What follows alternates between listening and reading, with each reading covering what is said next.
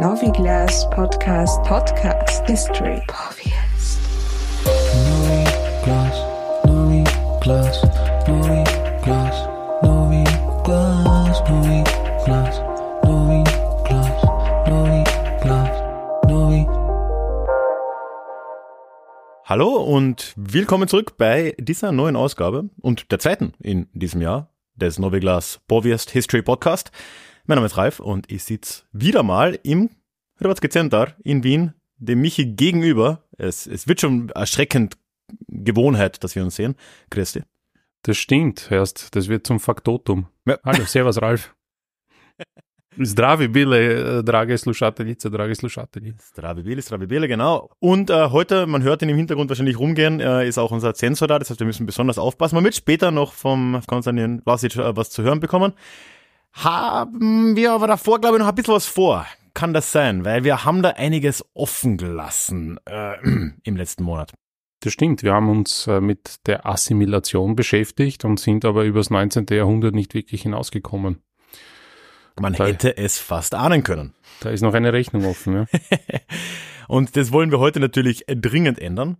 Aber natürlich äh, sollten, oder allen, die das jetzt hören, empfohlen zumindest, äh, nochmal zurückzugehen und die letzte Folge aus dem Jänner sich anzuhören. Einfach, ja, war super Folge, erstens mal, ich meine, Entschuldigung.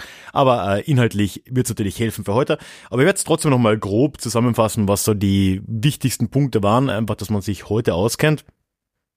Wir haben natürlich Assimilation erstmal ein bisschen eingegrenzt und sind dann aber historisch eingestiegen, eigentlich mit der Ansiedlung von Burgenland-KroatInnen im späten 15., frühen 16. Jahrhundert und haben dann von dir schon gehört, Michi, dass ja Assimilation eigentlich da von Anfang an eines, wenn nicht das zentrale Problem oder ja, ein zentrales Problem auf jeden Fall für die Volksgruppe auch war. Du hast da ähm, einen schönen Satz gesagt, der es dann leider nicht in den Titel geschafft hat, danke Herr Zensor. Äh, das Verschwinden einer Volksgruppe in Zeitlupe, hast du gesagt. Das Aussterben einer. Oder das Aussterben, ja, sowas. Äh, das, ja, vielleicht schaffst du diesmal in den Titel, wer weiß. Mhm. Und das haben wir uns dann angeschaut, dieses äh, Zeitlupenaussterben. Wir haben einen Fokus zuerst Richtung Niederösterreich, heutiges Niederösterreich, äh, gelegt und haben dort gesehen, wie die burgenlandkroatische Volksgruppe oder kroatische Volksgruppe dies ja dort durchaus gegeben hat, im Laufe des 19. Jahrhunderts de facto ausgestorben ist, im 20. dann ganz, so genau wissen wir es nicht. Und wir haben uns dann am Ende langsam den großen Faktoren für die Assimilation dann im ausgehenden 19. Jahrhundert näher angeschaut. Und dort zwei alte Bekannte der Show, würde ich fast sagen, wieder mal beleuchtet, nämlich einerseits Kirche und andererseits Schulwesen, die ja in diesem Kontext der sich zentralisierenden, nationalisierenden Staaten des 19. Jahrhunderts ja immer mehr Bedeutung natürlich angenommen haben und wo ja in, eigentlich in beiden, vor allem allerdings in der Schule zuerst, die kroatische Sprache in dem Fall ja auch äh, zunehmend zurückgedrängt worden ist. Wir haben über Lex Aponi geredet in, in der ungarischen Seite. Wir haben ähnliche Sachen in Österreich gesehen. Und wir sind dann ja irgendwo in, um die Jahrhundertwende stehen geblieben, vor dem Ersten Weltkrieg. Ich glaube, wir sind schon kurz, haben wir darüber hinaus äh, gelugt, aber im Endeffekt stehen wir da.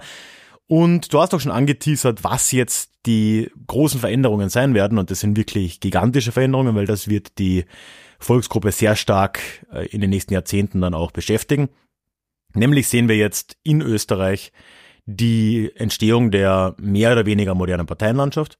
Wir sehen die Sozialdemokratische Arbeiterpartei damals noch, Ende der 1880er gegründet. Wir sehen dann der, die christlich-sozialen, die dann neu entstehen nach dem Ersten Weltkrieg. Und die wären ja jetzt links und rechts der Mitte die äh, ja, bestimmenden Parteien, kann man sagen. Es gab dann auch die Deutschnationalen, aber ja, im Kern. Und wir werden halt jetzt auch äh, oder haben schon gesehen, dass diese Parteienlandschaft auch immer mehr in die Volksgruppen reingreift und da auch wiederum mit diesem anderen großen Faktor mit den Kirchen überlappt. Und da sind wir ein bisschen stehen geblieben und ja, haben glaube ich schon durchklingen lassen, das wird noch, sagen wir mal, ein bisschen explosiver, wenn wir dann in die frühe Zeit der Ersten Republik Österreich dann reinschauen. Mhm. Und weil du den nicht verwendeten Titel für die erste Episode erwähnt hast, habe ich vielleicht einen griffigen Titel für diese Episode. Oh, Nämlich Sprache als Projektionsfläche zunehmender parteipolitischer Unversöhnlichkeit. Ist ein bisschen sperrig. Das ist ein bisschen sperrig, aber es trifft äh, im Kern, glaube ich, ganz gut. Ja, und dadurch, dass diese Folge, das werden sicher alle, die jetzt zuhören, ohnehin wissen, äh, heute am Tag der Muttersprache erscheint, ist es ja umso passender, dass wir das nochmal anschauen. Also Ralf, du hast in deiner Zusammenfassung schon einen wichtigen Faktor erwähnt, äh, Kirche und Schulpolitik. Da kommt es ja zu einer Verschränkung. Die werden wir uns dann auch noch gleich ein bisschen genauer ansehen. Das ist die eine Seite. Die andere Seite war, auch das hast du erwähnt, die Politik, nicht? Also die ähm, SDAP damals, ne, Sozialdemokratische Arbeiterpartei, äh, 1889 gegründet und dann in den 18 ähm, 90er Jahren dann die christlich-sozialen. Achso, die dann aber das falsch im äh, Kopf gehabt. Und hier kommt es äh, zur Verschränkung, haben wir schon letztes Mal erwähnt, nicht zwischen Kirche und Politik. Und das ist ein ganz zentrales Element, das sich jetzt im 20. Jahrhundert auch auf die Volksgruppe in Bezug auf die Assimilation auswirken wird. So, aber noch einmal zurück. Also Ende des 19. Jahrhunderts gründen sich diese Parteien. Das heißt, dass im 19. Jahrhundert zunehmend politische Partizipation möglich wird nicht in dem Maß, wie wir das heute vielleicht gewohnt sind, ja, das sind so die ersten zarten Anfänge, aber das wird jetzt für die Volksgruppe relevant. Ähm, relevant auch deswegen, äh, weil man sieht, in welchen Lagern diese äh, Gruppierungen anfangen, ähm, sozusagen ihre Anhängerschaft zu generieren. Wir haben das christlich-soziale Lager, das natürlich sein Milieu in erster Linie äh, am Land findet und eher klerikal konservativ. No, na? Ja, klar. Nahe Natürlich. der Kirche natürlich, ne? Ja. Genau, der katholischen Kirche sehr nahestehend. Ähm, und die SDAP, also die Sozialdemokratische Arbeiterpartei, der Name ist ein bisschen sperrig, da muss man aufpassen, weil nach 45 werden es dann die Sozialisten und ich glaube Mhm. 91 war dann die Umbenennung in die heutige Sozialdemokratische Partei. Jedenfalls damals noch SDAP. Die hat äh, sozusagen ihren Boden in der Industrialisierung gefunden, vor allen Dingen für die Kroaten im Süden eventuell relevant ist dann äh, in der Steiermark, dass dort die Mhm. Industrialisierung Mur, äh, losgeht, genau das Murtal beziehungsweise Mürztal, also in der, in der Obersteiermark, dort gibt es dann eine einsetzende Eisenindustrie, Klar, man kennt's ja, ne? Brokanamur mit Zuschlag, bla bla bla. Genau. Die Ecke, ja. auch bedingt durch den Eisenbahnausbau ist da natürlich äh, äh, ziemlicher Boom entstanden. Das ist so die eine Sache. Die andere, vielleicht relevantere Geschichte ist dann, dass im ähm, Wiener Becken die Industrialisierung voll durchschlägt. Äh, Raum Wiener Neustadt und Wien. Hier vor allen Dingen die Textilindustrie, die noch im äh, 19. Jahrhundert wirklich zu einer ähm, relevanten oder signifikanten Größe wird. Ja, und ansonsten, ich meine, du hast halt gerade so im 19. Jahrhundert den Beginn der Industrialisierung in der Habsburger Monarchie. Es kommt eh relativ spät eigentlich im Vergleich zu den anderen äh, europäischen Nationen, nicht? Ähm, aber Ja, generell haben wir da so eine West nach Ost Bewegung eigentlich in ganz Europa gesehen und Genau. Und West nach Ost ist auch ein gutes Stichwort, weil in Ungarn kommt es dann noch spät. Also in, im, im ungarischen Teil der Monarchie. Nicht? Also da relativ spät. Ungarn ist nach wie vor, oder der ungarische Teil ist nach wie vor ein Agrargebiet, hauptsächlich nicht. Also die erste Industrialisierung erlebt man so rund um Budapest, also relativ weit vom Burgenland entfernt. Ich glaube, ähm, dass dem Burgenland nächste Industriegebiet in Ungarn, das wäre wahrscheinlich Jör. wahrscheinlich, ja. Ja, ne, mit ähm, Raba. Das war so ein Betrieb, die haben alle möglichen Fahrzeuge hergestellt. Mittlerweile stellen sie, glaube ich, nur noch Fahrzeugteile oder Komponenten her. Hm, Irgendein, einer von den großen deutschen Firmen ist da jetzt ja aktiv, äh, Auto, aber Ja, zitiert's mir nicht. Ja. ja. Na jedenfalls, also das war so das Nächste. So. Und das nimmt mehr oder weniger dann schon auch die Spaltung der Volksgruppe nach politischen Lagern vorweg. Denn, wie soll man sagen, nachdem der Erste Weltkrieg vorbei ist und das Burgenland Teil Österreichs wird, gibt es fürs Burgenland keine wirklich relevanten Märkte mehr, wie es sie noch vor 21 gegeben hat. Also ähm, Bratislava ist weggebrochen, Sopron ist weggebrochen, Sombote ist weggebrochen, Mhm. bis zu einem gewissen Grad auch Jöhr weggebrochen. Das heißt, man musste sich neu orientieren. Und im äh, Nordburgenland, hauptsächlich entlang der Bahnlinie, ist es die, ist es zur Orientierung Richtung Wiener Becken gekommen, also Wiener Neustadt und Wien. Und jetzt habe ich schon gesagt, das ist genau das Gebiet, in dem die SDAP zunehmend erstarkt. Das heißt, in diesem, in dieser Region, wo die Kroaten in den verschiedensten Industriezweigen tätig sind, kommen sie in Berührung mit den Ideen der SDAP und zu dieser Zeit eben solidarisiert sich auch die Arbeiterschaft. Ähm, und das wird jetzt relevant. Das wird jetzt insofern relevant, natürlich, es kommt auf die Perspektive an, aber wenn wir die christlich-sozialen im Bunde mit der katholischen Kirche haben, dann entsteht sozusagen die Spaltung an der Parteigrenze. Und wenn aber sozusagen die SDAP mit der Kirche nicht kann, weil die Kirche mit der mit den christlich-sozialen verbandelt ist, dann ist, äh, dann liegt es quasi auf der Hand, dass diese Spaltung dann entlang dieser Parteigrenzen erfolgt und dass sozusagen die Kirche negiert wird bis zu einem gewissen Grad, beziehungsweise alles, wofür die Kirche dann auch steht. Und so wird Sprache zum Politikum. Warum? Weil die Kirche natürlich, das haben wir auch schon das letzte Mal erwähnt, äh, konservativ ist im eigentlichen Wortsinn, konservare, konservieren. Ja, und auch die Sprache wird in der Kirche konserviert. Das haben wir letztes Mal erwähnt. Also Kirche äh, bewahrt die Sprache im Wesentlichen auf zwei Arten. Einerseits natürlich diese Messe, die, das was du in der letzten Episode versucht herauszustreichen, mhm. dass das sozusagen ein äh, ja, verbindendes Element ist. Ähm, diese Zeremonien, die, die da stattfinden, sehr regelmäßig. Und andererseits, dass wir zwei verschiedene Schulsysteme haben. Also in, im österreichischen Teil der Monarchie ist das Schulsystem in erster Linie staatlich organisiert.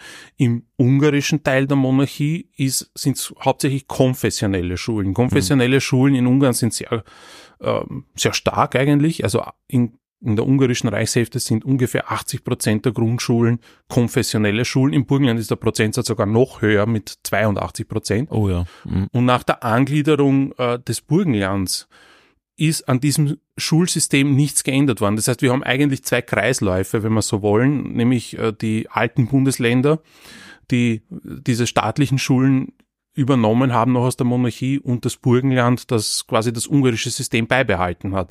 Und das eigentlich bis die Nationalsozialisten gekommen sind. Ähm, das heißt also, an diesem System ist nicht gerüttelt worden. Und dieses System war für die Burgenland-Kroaten insofern ein, ein wichtiges, als, wie gesagt, der, der örtliche Pfarrer natürlich in diesen konfessionellen Schulen gleichzeitig der Präses des Schulstuhls war. Das heißt also, der Pfarrer hat bestimmt mehr oder weniger, was in dieser Schule passiert. Also da ist, da ist Sprache schon weitergegeben worden oder ist sehr darauf geachtet worden, dass die Sprache auch auf Schulwegen quasi zur nächsten Generation findet. Und das ist jetzt quasi zunehmend, wie gesagt, negiert worden, weil das, was die Kirche macht, ist quasi das, was der politische Gegner macht und das, das ähm, steht im Konflikt quasi. Also da, da verläuft diese, diese Bruchlinie. Ja, man darf ja auch nicht unterschätzen, das haben wir in der Form nicht angesprochen, aber wir haben ja schon eine Folge aus Schattendorf zum Beispiel gemacht. Ne? Und eben, du sagst schon, damals Parteien waren schon ein bisschen was anderes als heute. Einerseits war vielleicht die Integration noch nicht, wie du gesagt hast, am Anfang noch nicht so hoch wie heute oder wie auch immer.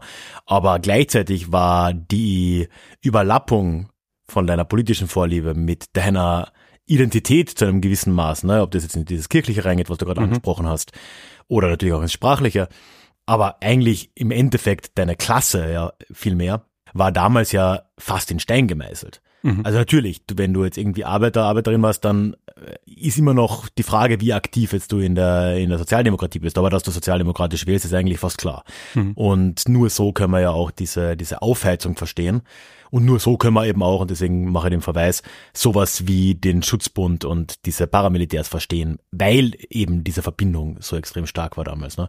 Genau. Und ähm, übrigens wollte ich nur noch äh, kurz erwähnen, dass ja, äh, du hast es jetzt eh schon gesagt, dass es ja nicht nur so war, dass die christlich-sozialen sehr kirchennah waren und dadurch das natürlich sehr stark ähm, ja, angezogen haben, sondern dass die Kirchen wiederum ja auch sehr sozialismusfeindlich waren.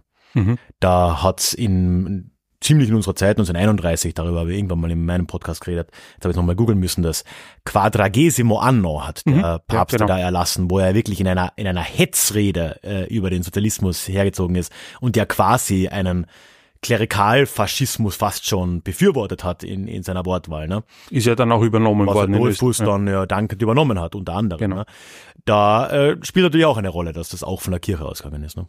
Genau. Also, und zwar von Rom aus, nicht nur äh, jetzt von, von Österreich aus. Wobei man aber auch eines dazu sagen muss, dass das, was Anfang des 20. Jahrhunderts gegolten hat, ja, auch diese Bruchlinie, nicht eins zu eins in die Jetztzeit übertragen werden kann. Also heute gibt es diese Bruchlinie in der Form nicht mehr, beziehungsweise ist hier nicht mehr so sichtbar wie oder so eindeutig auch wie Anfang des 20. Jahrhunderts. Ja. Also das muss man immer auch sich vor Augen halten. Wenn es die noch geben würde, dann würden sich immer noch Rot und Schwarz 90 Prozent der Wähler aufteilen und mit Blick auf die Nationalratswahl schaut's nicht danach aus. Mittlerweile ist, ist die Parteienlandschaft ein bisschen bunter geworden, aber ja, jedenfalls, also wir haben diese Auseinandersetzung hauptsächlich zwischen SDAP versus Kirche oder christlich-soziale. Ja. Wie soll ich sagen, dieses Negieren hat sich auch darin geäußert oder sozusagen auch ein natürlicher, natürlicher Gedanke innerhalb der äh, Sozialdemokratie, dass man meint, Natürlich, wenn die Schulen in konfessioneller Hand sind und die Kirche ist verbunden mit der christlich-sozialen Partei, dass es hier zu einer Indoktrinierung auch kommt. Vor allen Dingen dann im Schulsystem. Natürlich, in der Kirche ist gewettert worden, no, na, natürlich, aber äh, auch dadurch, dass, dass das konfessionelle Schulen waren, ist, ist halt sozusagen diese Indoktrination unterstellt worden der Kirche. Wird in dem einen oder anderen Fall wahrscheinlich Gemischt, auch schon ja. gestimmt haben, aber äh, man kann nicht ja, sozusagen über alles gleich drüber fahren. Jedenfalls, also dieser Generalverdacht hat Bestand gehabt und über diesen Umstand ist dann natürlich auch Sprache sehr eng verknüpft worden mit Politik. Ja. Und so führt man, also so führt man quasi eine, wie soll ich sagen, eine Abkapselung ein. Ja. Also sozusagen alles, wofür die Kirche steht, unter anderem die Sprache wird, wird negiert. Und ähm, sozusagen das fällt ja dann bei der äh, SDAP auf relativ fruchtbarem Boden, nicht, dass man diese Verbindung schafft. Äh, und der natürliche Reflex in dieser Hinsicht ist dann natürlich, dass man die Kinder nimmt aus dieser konfessionellen Schule und in eine andere Schule steckt, weil noch einmal Sprache sehr stark verknüpft wird mit Kirche oder sozusagen kroatische Sprache wird verknüpft mit katholischer Kirche und und damit auch mit der christlich-sozialen Partei. Deswegen steckt man die Kinder dann in deutschsprachige Schulen oder mehrheitlich deutschsprachige Schulen, damit sie das Deutsche lernen und sozusagen das Kroatische sukzessive abschütteln und damit auch diese Indoktrination nicht mehr möglich ist. Oder es ist halt ein Nebeneffekt. Ne? Man will halt die Kinder nicht in der kirchlichen, ergo als christlich-sozial indoktriniert gelesenen Schule haben Genau. und steckt sie in eine nicht kirchliche Schule. Nur, dass halt dann, ob man es will oder nicht, die nicht kirchliche Schule halt ziemlich sicher Deutsch sein wird und die kirchliche eine gewisse Chance hatte, äh, Kroatisch zu sein. Ne? Ja, das hat man aber auch auf sich nehmen müssen, weil diese Genau. Hat man ja auch auf sich genommen. hat ne? man auch auf sich genommen, ne, aber das war dann zwei, drei Ortschaften weiter. Ne, dann musste man halt die Kinder dann dorthin schicken, äh, was ja auch de, de facto passiert ist. Ja. Ähm, aber da steht sozusagen auch der Beginn, dass man diese kroatische Sprache negiert. Ja, und, und sich zunehmend der, Deutschsprache, der deutschen Sprache äh, zuwendet. Natürlich auch zusätzlich ähm, muss man sagen, Deutsch ist Staatssprache dann geworden nach 21. Das heißt, da, hat man sich dann auch äh, an das Deutsche sehr gerne angelehnt. Genau, also wenn man sich dann noch einmal in diese Zeit zurückdenkt, da hat man quasi auch zwei, zwei Modelle, quasi die Kirche mit ihrem konservativen Modell und die SDAP sieht sich selbst als Modernisierer. Und natürlich, wenn du als, dich selbst als Modernisierer siehst, ist alles, was mit der Kirche verbunden ist, so ein Hemmschuh, ja, alles, was sozusagen Fortschritt verhindert, äh, wollen wir nicht. Ich habe dazu auch ein, ein Beispiel herausgefischt, ähm, wie das dann tatsächlich auch in der Schulpolitik oder mit den Schulen äh, vonstatten gegangen ist. 1924 ist beispielsweise die äh, Volksschule in oder die Grundschule in Siegendorf von einer konfessionellen Schule umgewandelt worden in eine staatliche Schule. Mhm. Ähm, das ist natürlich unter SP-Führung, ähm, ja, SDAP-Führung äh, passiert und dadurch ist auch der Anteil von Deutschunterricht nach oben gegangen. Natürlich in einer staatlichen Schule ist es relativ klar, dass da die Staatssprache äh, gefördert wird und alles andere wird mehr oder weniger zur Seite geschoben. Und das sieht man auch an der Besetzung äh, des Lehrkörpers, weil in Siegendorf ist noch 1933, das muss man sich vorstellen, 87 Prozent der Bevölkerung kroatischsprachig. Oh, ja. Das sind, heute wäre das ein absoluter Spitzenwert, ja. Ähm, also fast 90 Prozent. Trotzdem sind von den äh, Lehr, vom Lehrpersonal an der Schule, das waren sieben, sieben Leute, äh, fünf Personen rein deutschsprachig und nur zwei Personen kroatischsprachig. Also dieses Verhältnis des, äh, der Ortsbevölkerung spiegelt sich in der Schule absolut nicht wider. Ne? Und diese Veränderung, die wir da innerhalb von nicht mal zehn Jahren haben, ne? Wenn du sagst, weil 24, als die umgewandelt wurde, Genau. gehen wir mal davon aus, das Verhältnis der Lehrkräfte sicher noch ein anderes war. Es war eine konfessionelle Schule bis 24. Ja. Der Pfarrer hat schon drauf geschaut, dass, dass dort auch kroatisch, äh, Eben. kroatisches ja, Lehrpersonal doch, ist und dass die Sprache weitergegeben wird. So, so verkehrt man das quasi. Und ich meine, wenn du dir heute Siegendorf ansiehst, ich meine, es ist nicht so, dass keine Kroaten mehr dort sind, aber das ist, das ist mit 87 Prozent heute Mhm. nicht mehr vergleichbar. Ne? Ähm, dann ein Faktor, der vielleicht auch nicht ganz uninteressant ist, äh, ist die Abwanderung nach Übersee. Das haben wir schon in einer eigenen Episode mal behandelt. Das hat die Quantität noch einmal verringert im Burgenland. Vor allen Dingen im Südburgenland war das ein, ein, ein Faktor. Und natürlich, die haben sich auch assimiliert, mehr oder weniger in den USA. Ich weiß nicht, du warst unterwegs in den USA. Es ist verdammt schwer, da noch jemanden zu finden, der das Burgenland Kroatische beherrscht. Aber wurscht welche Sprache, ne? Es ist auch schwer, jemanden zu finden, der Deutsch beherrscht. Äh, Auch das Ja, natürlich, ja. Aber jetzt mit Hinblick auf die Burgenland-Kroaten ist das äh, natürlich auch ein Faktor gewesen, diese äh, Auswanderung nach Übersee, die die Zahl noch einmal verringert hat. Über den Austrofaschismus haben wir auch schon etwas ausführlicher in vorhergehenden Episoden oder einer Episode, was Ja. ich glaube, es war Zweiteiler. Ähm, ich, kann sein, aber auf jeden Fall haben wir eine Folge mindestens gehabt, genau. Genau. Da haben wir uns mit dem eh schon äh, auseinandergesetzt, also im Austrofaschismus, um es nur kurz auf die Assimilation zu beziehen. Äh, ja, die Gräben ver- vertiefen sich natürlich zwischen den Parteien. Äh, no, na, natürlich, natürlich vertiefen sie sich. Bürgerkrieg allein schon, ne? Absolut. Ähm, aber im, in, in Hinblick auf die Assimilation ähm, oder auf die Situation der, der Volksgruppe tut sich da relativ wenig. Also der, das austrofaschistische System hat schon geworben um die Zustimmung bei den Kroaten. Das heißt, man hat da jetzt äh, tendenziell eher volksgruppenfreundlichere Politik betrieben, weil, ja, weil man sie halt an ihrer Seite haben wollte. Das heißt, der Muttersprachenunterricht ist auch den Austrofaschismus durchgetragen worden.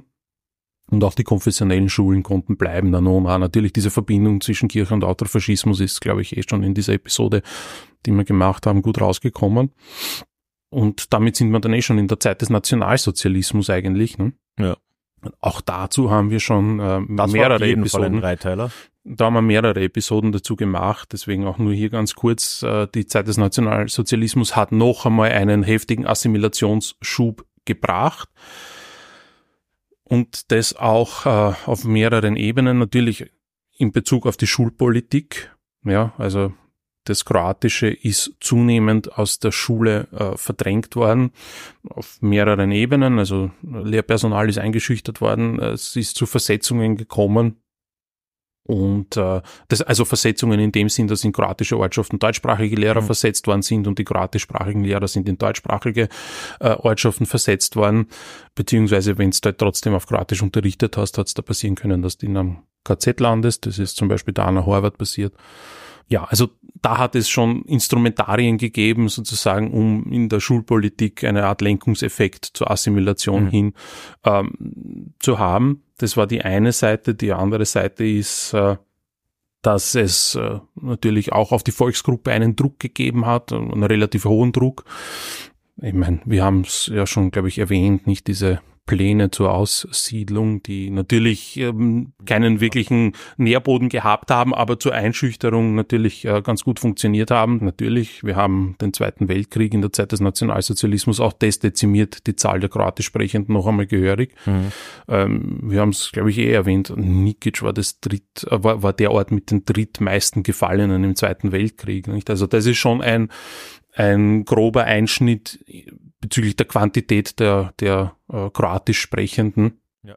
Und ähm, das merkt man dann auch in der Nachkriegszeit. Also da kommt jetzt so sozusagen die Assimilation oder die schlägt dann, die schlägt dann durch aus der Zeit des Nationalsozialismus, nicht? Man kann wahrscheinlich sagen, dass viele der strukturellen Entwicklungen, die wir eigentlich die gesamte letzte Folge uns angeschaut haben, ne, eben mit Fokus vor allem auf Kirche und Schulen und wie sich das alles verändert hat, Zentralisierung, und die wir jetzt eigentlich in den 20ern und frühen 30ern halt auch noch sehen, die werden halt alle einfach in der Zeit des Austrofaschismus und vor allem dann im Nationalsozialismus halt mit so einer Radikalität beschleunigt eigentlich durch diese, durch den Krieg, durch die äh, Umbesetzung von, von Lehrstellen und so weiter, dass ja, es ist jetzt nichts grundlegend Neues, aber wir sind halt nach 1945 trotzdem vor einer ganz anderen Situation, weil es einfach um ein so ein Vielfaches schneller passiert ist, ne, in, in diesen, ja, sagen wir mal, je nachdem, ne,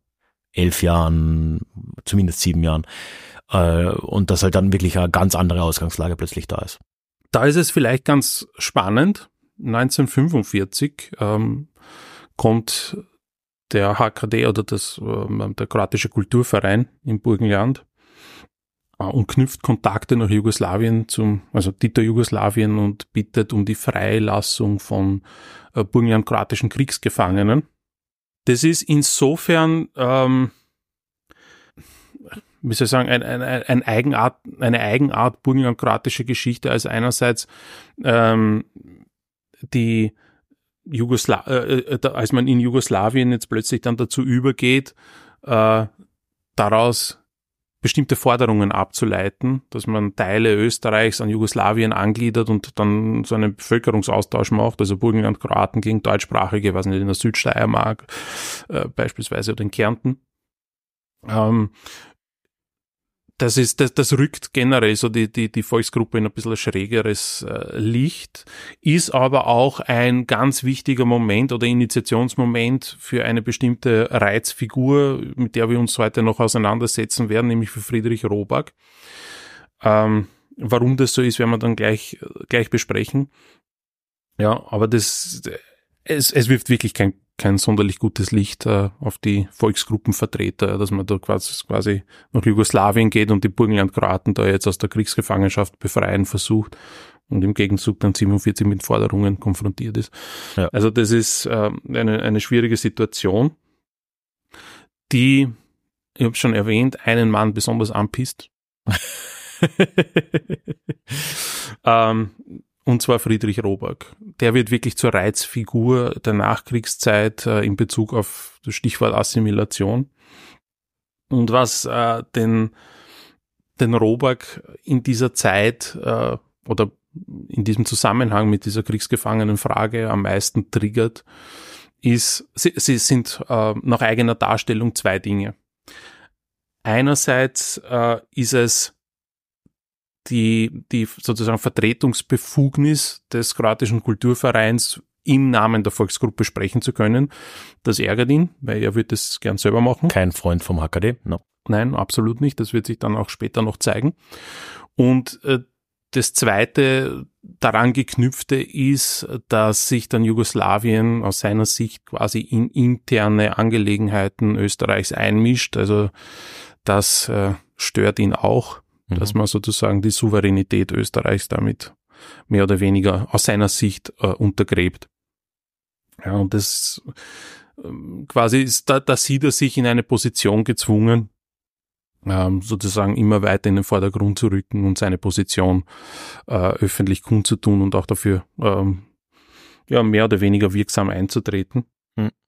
Er wird dann auch zunehmend eben zur Galionsfigur dieser ähm, wie nennen wir sie, Assimilanten oder der Assimilationswilligen. Vielleicht nur ganz kurz zu seiner Person. Ähm, Friedrich Roback ist ähm, am 16. Dezember 1913 in Stinkenbrunn, damals noch Stinkenbrunn, heute Steinbrunn, äh, geboren worden. Ist dort dann auch äh, zur Schule gegangen. Allerdings äh, hat er da keinen Vater mehr gehabt, der ist im Ersten Weltkrieg noch gefallen. Und ähm, er ist äh, erstens einmal in Steinbrunn aufgewachsen, ist ein kroatisch, damals noch kroatischsprachiger Ort äh, oder zweisprachiger Ort. Er ist auch in eine zweisprachige Volksschule gegangen, also der konnte tatsächlich Kroatisch. Äh, ich weiß auch äh, von Leuten, die sich mit ihm auch tatsächlich auf Kroatisch unterhalten haben und zwar ausschließlich auf Kroatisch unterhalten haben. Und er ist dann aber, wie gesagt, zur, zur Galionsfigur der Assimilanten geworden. Er ist ähm, dann weitergegangen nach der Volksschule in die Bürgerschule in Neufeld an der Leiter und das ist insofern wichtig, als er dort dann in Kontakt gekommen ist mit der SDAP. Ja. So und ähm, Dort war er dann bei den Kinderfreunden, er war bei den Roten Falken, bei der sozialistischen Jugend. Also der hat quasi die ganze äh, Reihe durchgemacht, ähm, ist dann auch äh, 1932 in die Sozialistische Partei eingetreten. Und äh, nachdem die Partei 34 äh, verboten worden ist, äh, ist er dann zu den revolutionären Sozialisten äh, gegangen, sozusagen. Also war quasi in der Illegalität äh, aktiv. Und äh, er ist dann auch verhaftet worden. 1935 war dann auch vier Monate, glaube ich, inhaftiert. Ja, und danach äh, ist er dann arbeitslos gewesen. Inhaftiert worden ist er, weil er Propagandaschriften Ja. verteilt hat. Ähm, war dann arbeitslos und ähm, hat dann aber Arbeit gefunden 1938. Was glaubst du wo? 1938. Bitte sag nicht NSDAP. Na, bei, bei den Reichsbahnen. Äh, Er war ein Eisenbahner. Das macht zumindest, ich weiß nicht, wie viel Sinn es in 1938 macht, aber ansonsten wird es Sinn Ja, machen. dort hat er Arbeit gekriegt jedenfalls. Und äh, ähm, ist dann auch 43 zur Wehrmacht eingezogen worden, ist im Baltikum verwundet worden und dann mh, ist er quasi desertiert 45. Wir wissen de facto sehr wenig über seine Zeit äh, während des Nationalsozialismus, was da, was da konkret vorgefallen ist, alles. Ähm, nur so viel, dass er irgendwie eine Dolmetscherausbildung in Wien gemacht hat. Mhm. Aber äh, wirklich viel weiß man nicht. Äh, er ist dann noch 45 Vizebürgermeister in Steinbrunn geworden und dann im Folgejahr 46 war er Bürgermeister und Bürgermeister ist auch bis in die 80er Jahre geblieben. Also der war äh, relativ lang äh, als Bürgermeister aktiv. Und ja, er hat auch verschiedene Funktionen eben für die ähm, Sozialisten dann übernommen. Also er war Landtagsabgeordneter, er war auch Nationalratsabgeordneter, ähm, er war Bezirksobmann der SPÖ in, in seinem Bezirk, also das äh, Steinbrunn liegt in Bezirk Eisenstadt Umgebung, also im Nordburgenland. Genau.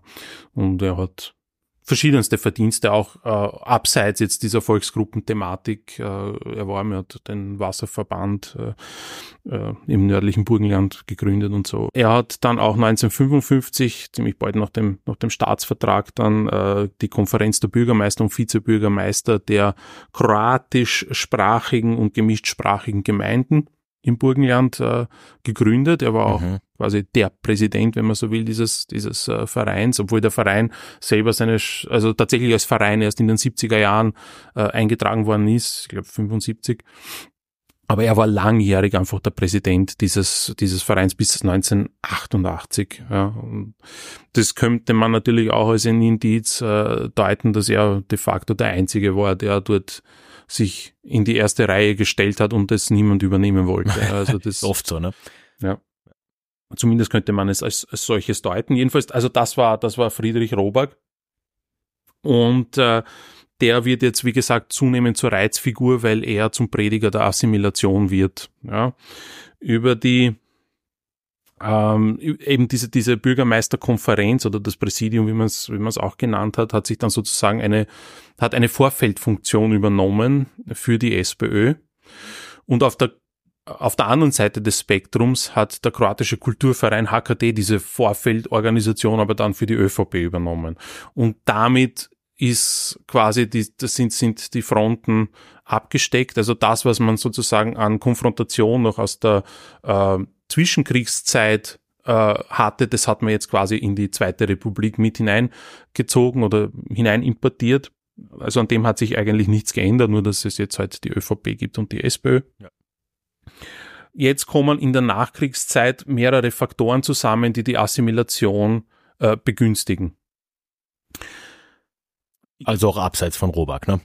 Abseits, abseits vom Robak, aber das bedingt alles einander. Das ist alles ineinander verschränkt, das ist eine relativ komplexe Thematik, aber ähm, was sicherlich dazu beigetragen hat, ist, dass es in der Nachkriegszeit zu einem Strukturwandel gekommen ist, vor allen Dingen in der Landwirtschaft. Ja, das haben wir ja schon auch mal gehabt, glaube ich, ne? Kleinbetriebe immer schwerer zu erhalten, Industrialisierung in der Landwirtschaft, Mechanisierung, all das. Genau, diese Mechanisierung, der Traktor kommt jetzt äh, großflächig auf in der ja, Nachkriegszeit. für die, die können, ne? Und Für die, die hören können. auf und gehen am Pendeln, ne? Genau, und die, die Ja. können, das sind halt die, die etwas größeren Bauern und die kleineren Bauern können da nicht mit. Es gibt dann noch so diese Nebenerwerbsbauern, die jetzt in der Nachkriegszeit entstehen. Ähm, aber damit haben wir dann sozusagen den Beginn einer wirklich großflächigen Pendelbewegung, mh, hauptsächlich nach Norden, also nach Wien hinein. Ähm, genau, also da, da ist sozusagen der Beginn ähm, der, der Assimilation durch, durch das Pendlerwesen. Ähm, das heißt aber auch, dass wenn die Leute jetzt aus den Orten im Burgenland nach Wien pendeln und dann unter der Woche in Wien sind, sind sie quasi auch abgekapselt von der äh, kulturellen Entwicklung, sagen wir so, äh, die im Ort stattfindet. Ja, das heißt also hier haben wir wieder eine weitere Spaltung innerhalb der Ortsgemeinschaft. Ähm, ganz abgesehen natürlich von dieser parteipolitischen ähm, Spaltung. Und ähm, ja, natürlich versuchen sich die, die Kroaten auch in Wien einigermaßen zu organisieren, aber das hat nicht die Möglichkeit und nicht die Durchschlagskraft, die es eigentlich bräuchte, um äh, die Sprache oder die Interessen der burgenland-kroatischen äh, Volksgruppe einigermaßen zu erhalten. Aber jedenfalls dieses Pendeln war äh, letztlich auch Wasser auf die Mühlen der Assimilationsbefürworter natürlich, weil du kommst in eine Stadt, in der hauptsächlich Deutsch gesprochen wird, in der du dich mit Kroatisch äh, zu der Zeit nicht wirklich gut äh, verständigen kannst, sagen wir so.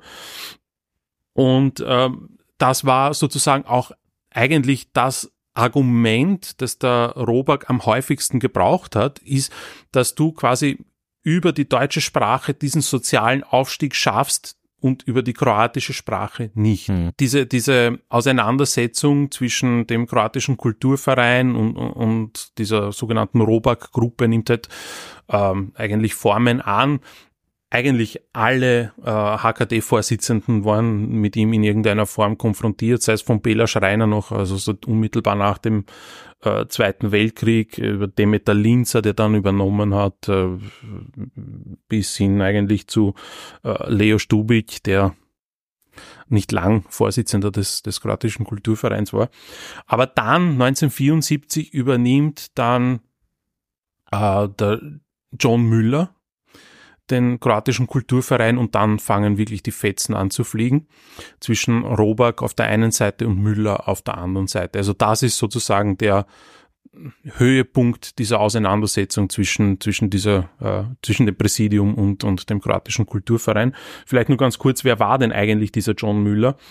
Ähm, auch der ist also geboren am 16. Juni 1914, ursprünglich eigentlich aus Wien, ist aber in Großwarersdorf aufgewachsen bei den Großeltern, ist dort auch in die Volksschule gegangen, aber dann wieder mit der Mutter nach Wien gezogen.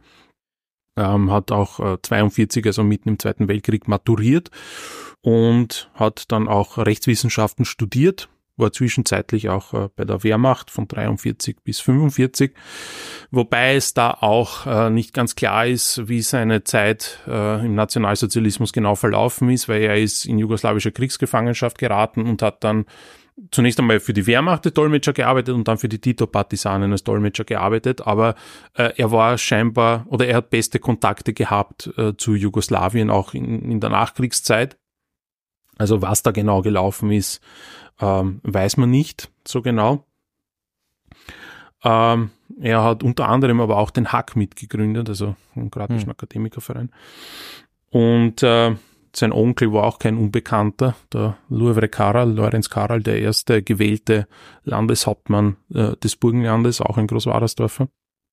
Ja, und er war, ähm, wie soll ich sagen, beruflich ähm, war er Sekretär für die ganzen ÖVP-Granden im Burgenland, also zunächst einmal natürlich für seinen Onkel und dann auch noch für den Wagner, der quasi äh, auch Landeshauptmann war im Burgenland. Ähm, er, er war Landtagsabgeordneter für die ÖVP und äh, er war Vorstand der BEWAG, also das war so sein, sein Tätigkeitsspektrum, hat dann aber alle politischen Funktionen zurückgelegt, damit er 74 dann sozusagen den kroatischen Kulturverein übernimmt. Jedenfalls, also diese Auseinandersetzung zwischen Robak und Müller war vor allen Dingen auch davon getragen, dass der Müller dem Robak intellektuell einfach wirklich überlegen war. Das muss man so sagen. Ähm, er war rhetorisch geschliffener, er war intellektuell einfach viel feiner, äh, Mhm. wie soll ich sagen, äh, er war intellektuell sattelfester äh, als der Robak und die beiden haben einander wirklich nichts geschenkt. Und in der Zeit ist die Diskussion wirklich zum Teil auch untergriffig. Mhm. Ähm, also m, ja, zum Teil auch wirklich unappetitlich, wie sie äh, miteinander umgehen. Naja, jedenfalls, also das war sozusagen die eine Seite der Assimilation. Wir haben äh, auf der einen Seite den kroatischen Kulturverein, der versucht zu bewahren und damit zur Vorfeldorganisation der ÖVP wird und der, der Robak, der die Assimilation prä, äh, predigt und quasi zur Vorfeldorganisation der SPÖ wird. Mit dem äh, Präsidium, ne? Mit dem Präsidium, genau. Jetzt ist es aber so, dass das natürlich innerhalb der Volksgruppe nicht die einzige Diskussion ist, die in dieser Zeit äh, vonstatten geht. Äh, wir haben vor allen Dingen auch noch die Erfüllung des Artikel 7, haben wir auch schon in einer Episode äh, mal ausführlicher besprochen. Aber jedenfalls dieser, dieser Streit zwischen Robak und, und Müller geht eigentlich bis 1988, als sich beide dann aus diesen Positionen zurückziehen, dann, dann kehrt ein bisschen Ruhe ein und so, dass man heute eigentlich nicht mehr davon sprechen kann, dass diese äh, Bruchlinie entlang der Parteigrenzen verläuft und dass das auch äh, ein bisschen eine andere Qualität jetzt angenommen hat, die Diskussion. Trotzdem, ne? 15 Jahre. Ne? Also wenn man sagt 74 Müller äh, angetreten, hast gesagt, ne? Also das ist natürlich eine prägende Zeit, die wahrscheinlich auch nachhängt, ne? Ja, ja, absolut, natürlich, ja. ne? Die Assimilation hat sicherlich auch ähm, äh, damit zu tun, dass dann auch im Burgenland die SPÖ übernimmt mit, äh, mit der Landtagswahl 64. Da kehrte sich um. Bis dahin war es ja ein schwarzes Bundesland, jetzt wird es ein rotes Bundesland. Das heißt also, ähm, da hat die Assimilation sicherlich auch nochmal eine ganz andere Berechtigung bekommen. Und wie soll ich sagen, also in den 70er Jahren, als dann auch das Symposium Kroatikum vom kroatischen Kulturverein ausgerichtet worden ist, ist danach sozusagen ähm, eine Generation auch zu Wort gekommen, die zunehmend intellektuell war, nicht? Also die Akademiker im, im Hack haben sich zunehmend eingeschaltet in die Diskussion. Und es ist dann auch ähm, als, wie soll ich sagen, Folge dieser Diskussion oder dieser Auseinandersetzung von zwischen Robak und Müller auch zu einem anderen Modell gekommen, sozusagen ein dritter Weg, der nicht propagiert hat, man muss Deutsch sprechen und nicht propagiert hat, man muss Kroatisch sprechen, sondern der die Mehrsprachigkeit versucht hat herauszuheben. Vor allen Dingen, denke ich, äh, lässt es sich lokalisieren im Umfeld der Kuga. Mhm. Dort wird das nach wie vor ähm, ja, stark, wie soll ich sagen, propagiert. Ähm, Jedenfalls, also diese, diese ganze Assimilation ist ein Konglomerat an verschiedensten Umständen, die zusammengekommen sind. Äh, Wir haben schon einmal die Politik jetzt erwähnt mit Robak versus Müller. Die Schulpolitik, spielt sicherlich auch eine gewichtige Rolle, weil eben Nichterfüllung Artikel 7 führt letzten Endes dazu, dass wann findet dann der kroatische Unterricht statt? Irgendwann am Nachmittag. Am Nachmittag. Das heißt also, wenn andere Kinder heimgehen, bleibst du dann dort sitzen, eine Stunde oder zwei Stunden. Erstens nicht nur, dass ein oder zwei Stunden nicht ausreichen, um den Spracherwerb wirklich gewährleisten zu können, sondern du musst das am Nachmittag machen. du wirst es nicht geil finden, wenn du länger in der Schule sein musst als die anderen, ne? Nein. Ich habe es aus genau diesen Gründen auch nicht gemacht. Ich hätte in der Hack die Möglichkeit gehabt, habe es aber dann nicht gemacht, weil man gedacht habe, ich habe eh schon so viel zu tun. Ja, eben, ne? Dann werde ich mich nicht nur am Nachmittag hinsetzen, vielleicht sogar noch zwei äh, Freistunden dazwischen und dann erst den Unterricht haben. Das ist eine verlorene Zeit. Also, andere gehen Fußball spielen oder Training, irgendwas. Genau. Ne? ja, das ist auch eine Art der Diskriminierung quasi oder sozusagen, wo, wo die Politik die Assimilation natürlich voranschiebt. Ähm, was sicherlich auch ein Faktor war, der aber seltener in der Diskussion eingebracht wird, ist die Uneinigkeit in der Sprachenfrage, weil ja lange Zeit nicht klar ist, was denn jetzt mit der burgenland-kroatischen Sprache passieren soll oder wie man mit ihr umgehen soll. Soll man jetzt das Standardkroatische sukzessive einführen oder soll man das burgenland-kroatische normieren? Das ist auch nicht ganz klar. Das heißt, also für viele Assimilanten war natürlich auch die Frage, na gut, wenn ich jetzt Kroatisch spreche, was ist das dann jetzt konkret für eine Sprache? Ist es burgenland-kroatisch? Ist es eine eigene Sprache? Ist es ein Dialekt? Ist es, so muss ich jetzt Standardkroatisch lernen? Also das hat sicherlich auch nicht unbedingt ähm, in einem positiven Sinn dazu beigetragen, dass diese Assimilation aufgehalten wird. Und man kann vielleicht negativ belichtet, kann man das, glaube ich, auch als Folge der vorangegangenen Zeit sehen, ne? weil man, was ist das? Das ist die Akademisierung der, der, der Sprachenthematik. Das hätte sich wahrscheinlich noch in den 30er Jahren sicher und vielleicht auch in den 50er Jahren, wäre das einfach nicht so das Thema gewesen. Und inzwischen ist die Assimilation so weit fortgeschritten, dass die, die offensichtlich diesen Diskurs bestimmen, so tief aus diesem akademischen Kontext, aus Hack und Co. halt rauskommen, mhm. dass plötzlich diese Fragen wichtig werden, was glaube ich schon dafür sorgt, oder zumindest ja davon zeugt, wie ja wenig weitreichend die Debatte in den Dörfern und so weiter inzwischen vielleicht war. Ja, ja. das ist möglich, ja, das ist so.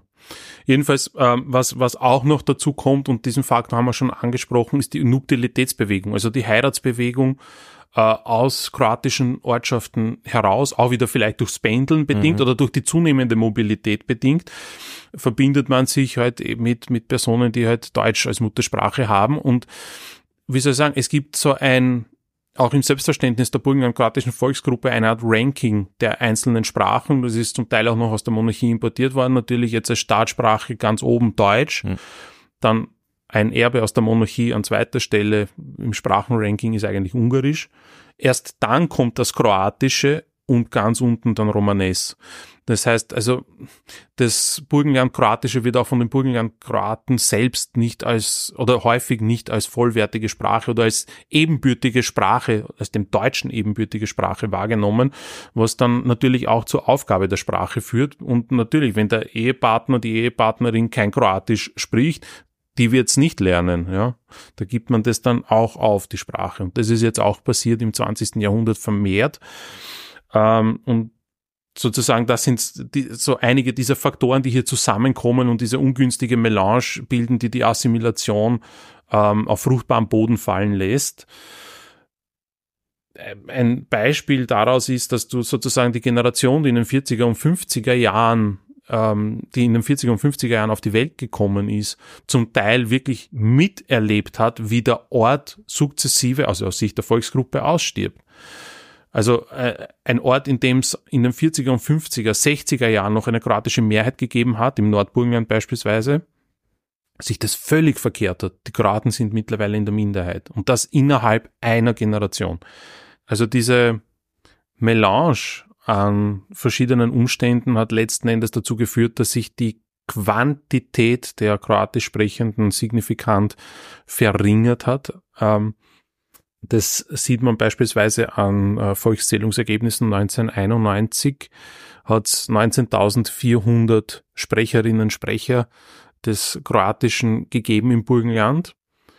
Und äh, 2001, das ist das letzte Mal, als das erhoben wurde, sozusagen mhm. die, die, die Sprache, war die Zahl in etwa gleich, ein bisschen niedriger, aber anteilsmäßig, weil die Bevölkerung in Burgenland natürlich gestiegen ist, gefallen auf 5,9 Prozent, also von 7,3 Prozent 91 auf 5,9 äh, 2001 und wie gesagt, seit 2001 wird das nicht mehr erhoben, aber der Trend ist einfach ähm, der, dass die die Zahl und auch der Anteil der kroatisch Sprechenden sukzessive abnimmt. Das sieht man beispielsweise auch an Nikic. Nikic mhm. war damals, also 1991, äh, noch weit über 90 Prozent. Also das heißt, über 90 Prozent der Ortsbevölkerung hat damals noch Kroatisch als Lingua Franca benutzt. Und heute ist, ist es, sind es nicht einmal mehr 90 Prozent. Jetzt sind wir bei 87, zwischen 85 und 87 Prozent. Ja, also mhm. Und das ist aber noch der Ort mit dem größten Anteil an kroatisch Sprechenden im ganzen Burgenland. Klar, das ist so der Best Case, von dem wir da reden. Ne? Also. Das ist der Best Case. Und auch dort merkt man sukzessive, dass die Kinder, die in den Kindergarten, in die Volksschule gehen, miteinander nicht mehr kroatisch sprechen, wie das in meiner Generation noch der Fall war, sondern zunehmend ins Deutsche fallen. Mhm. Das heißt also, und wenn das schon einmal in Nikic der Fall ist, dann kannst du, kannst du dir ausrechnen, wie das dann im äh, Rest des Burgenlands aussieht. Gut, und dann nach zwei Episoden jetzt würde ich sagen, haben wir den äh, immer noch nur sehr groben, großen Bogen, äh, glaube ich, geschlagen. Vor allem heute haben wir ja dann aus dem, vor allem 19. Jahrhundert kommend, äh, die Probleme uns mal angeschaut, mit denen wir dann vor allem im Burgenland, nachdem es an Österreicher angeschlossen wurde, ab den 20er Jahren, zu kämpfen hatten. Wir haben über die Politik geredet, wie die, vor allem diese zwei Lager in der Politik, Konservative gegen äh, Sozialisten, Sozialdemokraten, mit allem anderen verwoben waren und nicht zuletzt eben auch mit der Sprachenfrage und damit auch sehr direkt mit der Assimilation. Wir sind dann in die Nachkriegszeit gegangen und haben dann ja auch daraus ja entsprungen diesen ganz großen Konflikt uns angeschaut zwischen der ja sozialdemokratisch geprägten Robak-Gruppe und der konservativ ÖVP nahen HKD-Ecke und wie wie das vor allem in den 70er Jahren und auch in den 80er Jahren ja ein doch sehr sagen wir mal toxisches äh, Gesprächsklima da äh, eben auch erzeugt hat, was dem Ganzen sicher nicht unbedingt gut getan hat. Ja, und wir haben am Ende dann ja doch einen durchaus nicht ganz optimistischen Blick auf den Stand heute äh, gelegt. Es ist viel mehr drüber zu sagen. To danas malo drugačije raditi, jer nećemo imat uh, hrvatsko dio danas, ali mi ćemo sve to diskutira, uh, diskutirat i mislim još puno više u sljedećoj epizodi i to sve na hrvatskom i Michael, šta ćemo diskutirati? Mi ćemo si Ož znam, da ki ta aspekt asimilacije pogledati, ko ga sada v nemškem delu nismo mogli uh, nuter spraviti. Uh, ja, mislim, to, te, to je penjanje in kako je to v 60 leti isto ož uh, tu asimilacijo um, jo počvrstilo. A mi ćemo si onda pak už i pogledat, čača smo u nimškom dijelu sada um, nek samo na na kratki upomenuli i to će biti ta put vedjezičnosti, znači da se ne nek samo po nimšku ili po hrvatsko pominja, nek da je vedjezičnost ča vridna, znači i tu perspektivu mladi intelektualcev, ki so sad u 70. 80. leti se se već uključili u ovu diskusiju, znači mm. to će nam biti uh, tema za trijetu čisto hrvatsku epizodu. Da, super, i to ćemo svi čuti u marc, ne? I pa, se veselim i se čujemo. Ciao. Do drugega puta. Hier spricht man Deutsch, Krovolisch, se sprecher.